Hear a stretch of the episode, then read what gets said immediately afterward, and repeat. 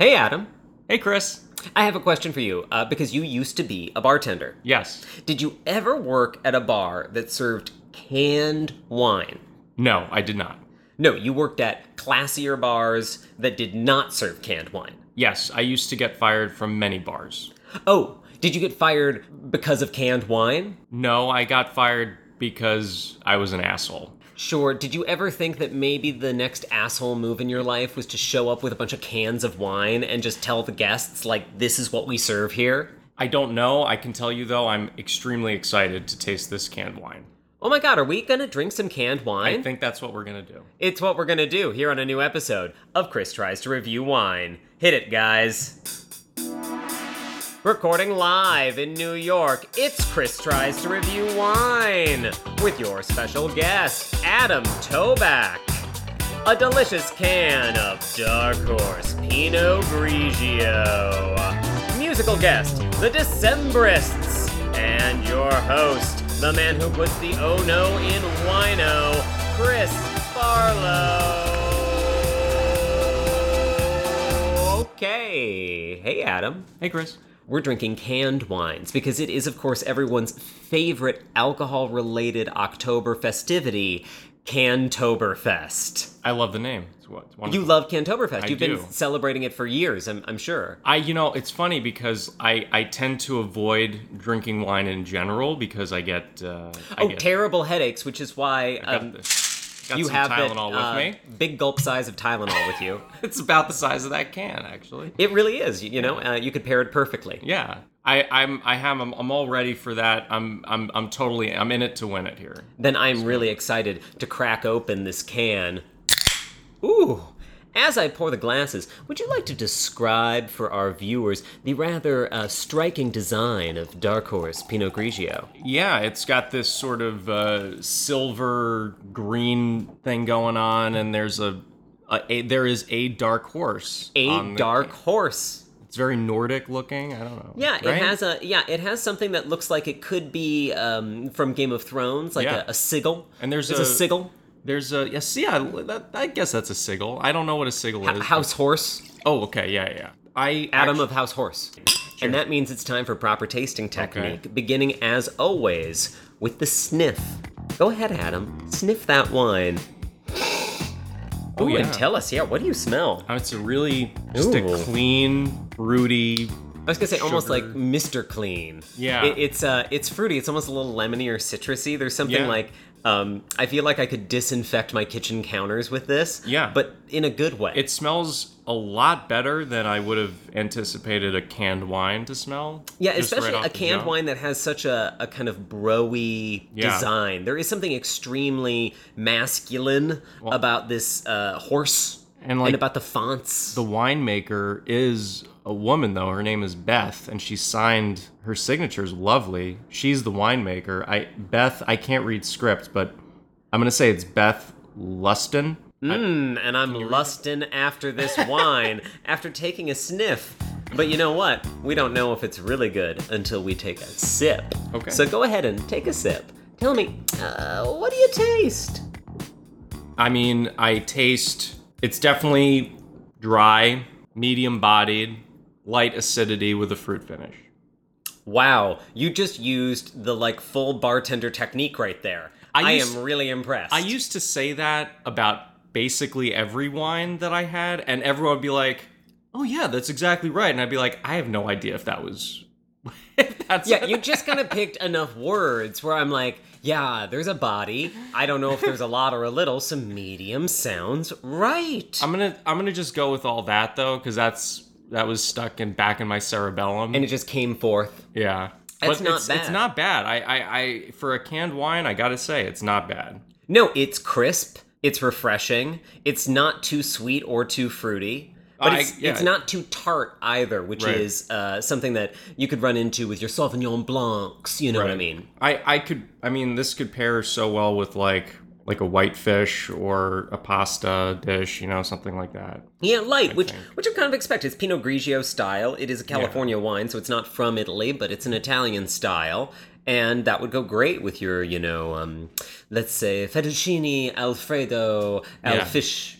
Yeah, or like a fish pasta. They have they fish and pasta. Yeah, right? sure. You can put a fish in a pasta. I'm sure Olive Garden has put a whole shark in a pasta. They put a whale in a pasta. Whale? Have you eaten whale? No, but I would love to. I would love to. Before they all die, That's I'd kinda like my to thought. Eat, before all of them die, I'd like to try one. That is what's going to kill them all, of course. That's true. But we do have to save some of them. There is that organization, I think, Save Yeah, the Whales. yeah, yeah. Well, I, I could get behind not eating certain whales, the cute ones, for example. Right. But killer whales, like if there was killer whale sushi, holy shit, like I would oh, totally Oh, yeah, those rolls would be huge. black and white roll. Like Oh, that sounds man. great.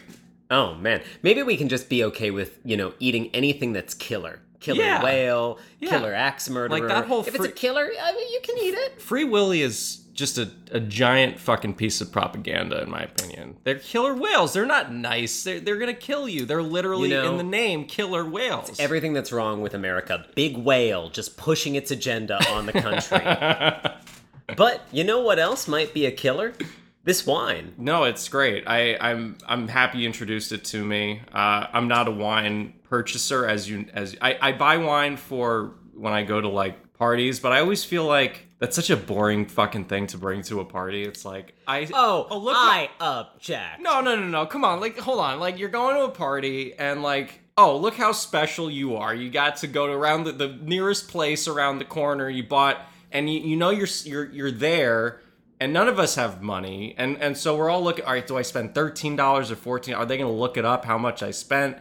I i try to spend at least at least 12 to 13 dollars on a bottle on a on a gift bottle, on a party bottle. I think that's pretty fair. You can get away with spending less if it's really good. Yeah. But you're running a risk there. Well, I think it was Anthony Bourdain. I saw a video where he said if you're in that like nine or ten dollar, even eleven dollar range, if you can bring it up two dollars, You're going to get something a lot Yeah, better. that extra two dollars if you're in the 13, 14 range. I, I, I'm not paraphrasing, but I, I think you're onto something there. And uh, I'm going to tease that next month, after Cantoberfest, we're going to wade into the depths of Cab Vember. Cab as in Cabernet, Vember as in the month after Cantoberfest. oh wow, Cab Vember. the the wordplay is just it's oh, out of this I know. world. I mean, that's why that's why I do this. Yeah. For the wordplay.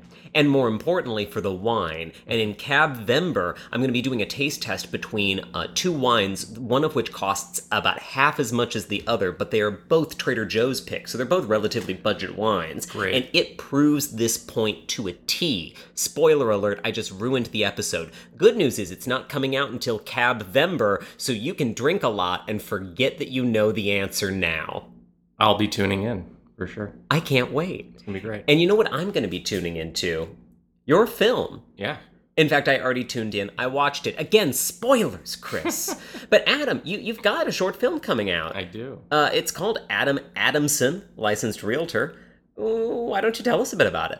Yeah, I I made this short film. It's uh it's a promotional video for a real estate agent. I am a real estate agent. When I got into the business, I started seeing all of these uh shitty promotional videos that real estate agents were making for themselves and I started thinking about why we are all so pressured to promote ourselves only in our best light.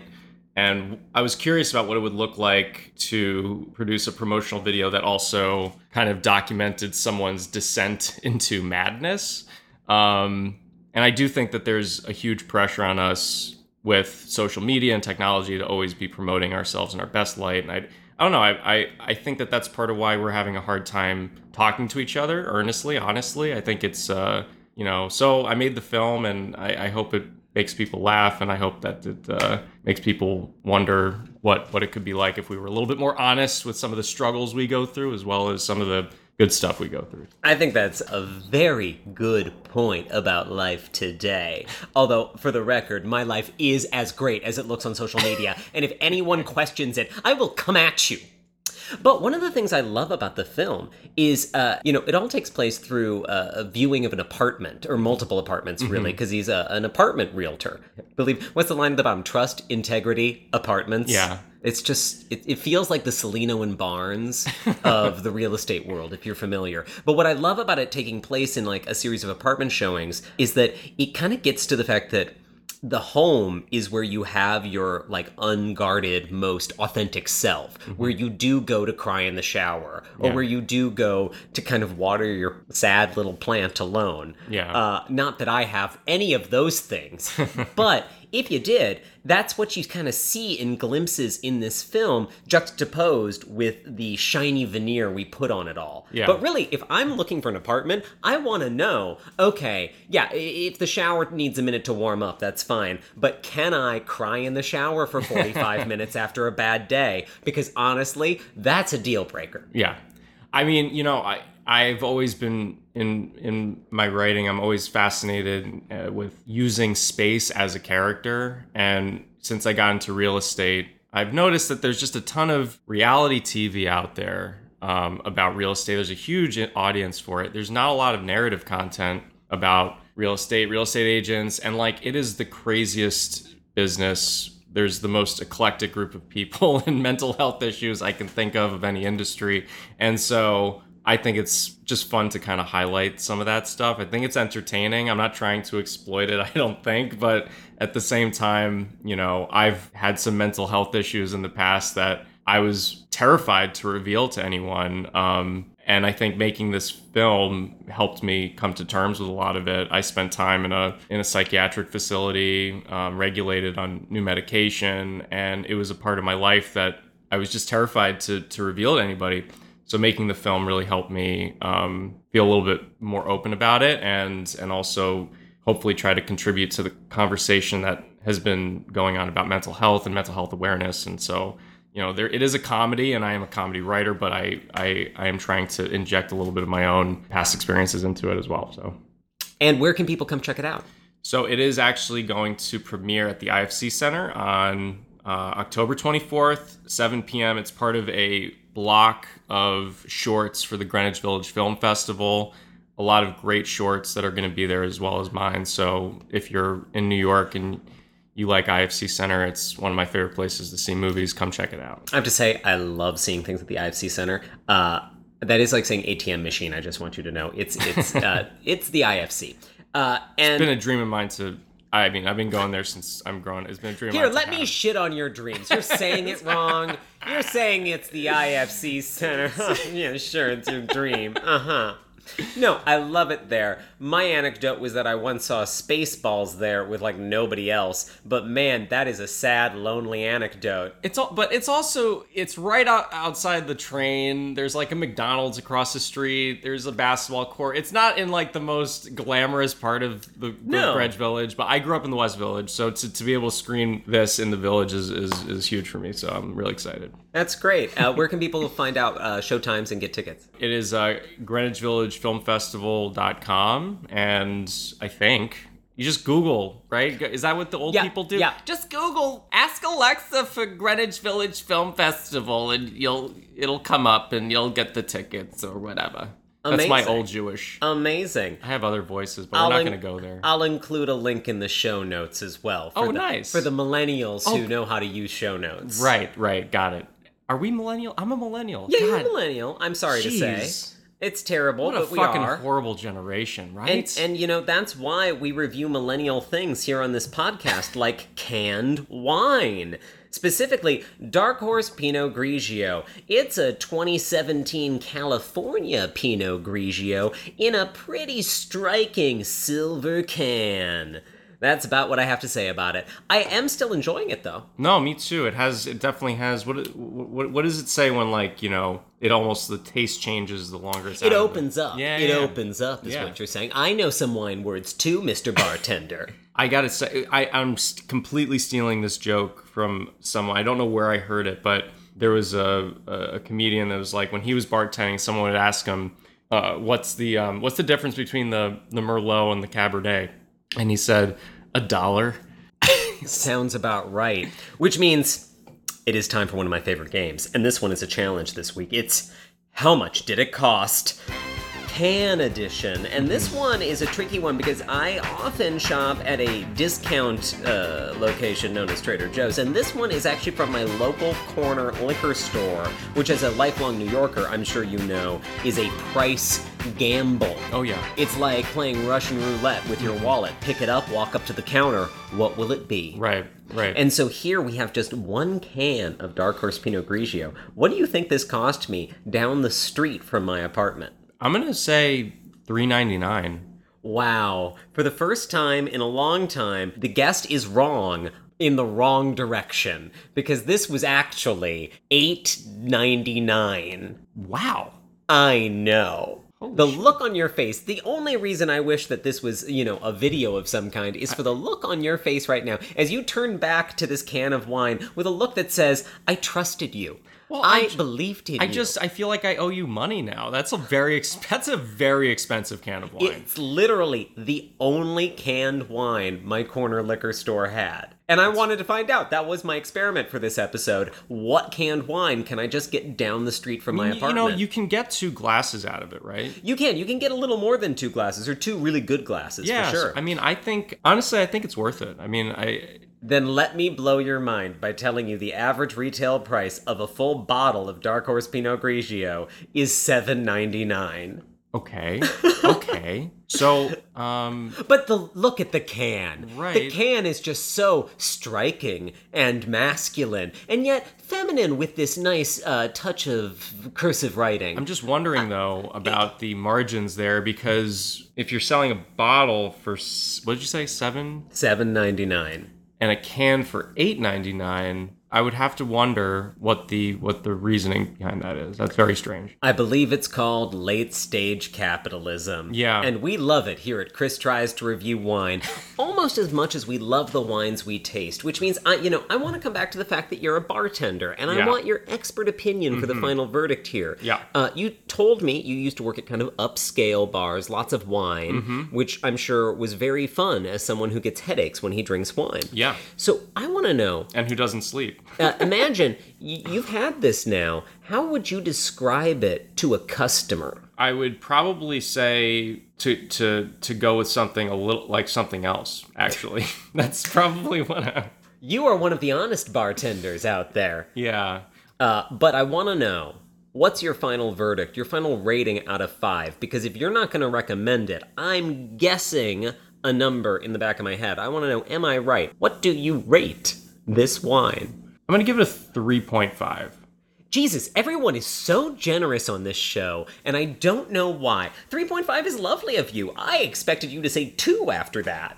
I I just like the effort here that was done. I like the packaging. The work that the went into it. Honestly, I mean the packaging. I think made it better. I, I don't know how how to explain that, but I think it. No, yeah. there is something nice and striking and clean about the packaging on this. I like their can design, I like their typography, and I like their description on the back. We didn't have time earlier to do a dramatic reading of the wine label, which I love to do. But right now, we have a very talented uh, actor from his own short film here. Would you like to, in your best realtor voice, Yes. read us the description on the back of the can? 100%. Dark Horse Pinot Grigio. Crisp, elegant, citrus. Here's to dark horses everywhere. This California Pinot Grigio offers notes of apple and hints of lemon, complemented by a subtle minerality and an elegant finish. Never underestimate a dark horse. Wow. I have to say, that was a really well read reading of the wine Thank can you. label. I, re- can. I rehearsed it. You don't know that, by I it. Well, you know, I did wonder why you were in my apartment this morning, but now I know. the main thing is, is that it didn't give me a headache. and I don't wow, even need. I don't oh, didn't? need this Tylenol. Oh my god! I was gonna say I thought that that description was surprisingly accurate for a, a, a wine label description. I'm like, I get what they're saying here, No, but I- I, I like- now am just thrilled to hear that you're headache free. I'm headache free. I may end up drinking this wine again thanks to you. And that's what we call doing God's work here at Chris Tries to Review Wine, where you can join me live on November 1st at the Lounge at Dixon Place for Chris Tries to Review Wine Live. That is a live taping of Chris Tries to Review Wine with my special guest comedian Mary Sella. We will be tasting the wines available for you at the Lounge at Dixon Place. Admission is free, wine is reasonably priced because this is a capitalist society, so come join us. And guess what? You'll have a great time. Like I had a great time. I had a great time, Chris. We're imagining this future where we had a great time, and I imagine it feels a lot like this It does. right now with you. Where can people find you on the internet?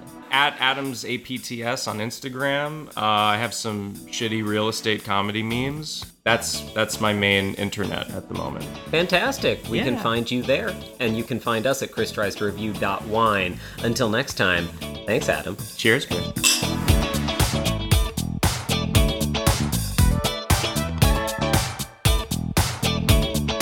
Chris Tries to Review Wine is written, directed, and produced by Chris Barlow in association with Dapper Devil Productions. You can find out more about the show and the wines we taste at Chris Tries to Review dot wine. That's right, it's Chris Tries to Review dot wine.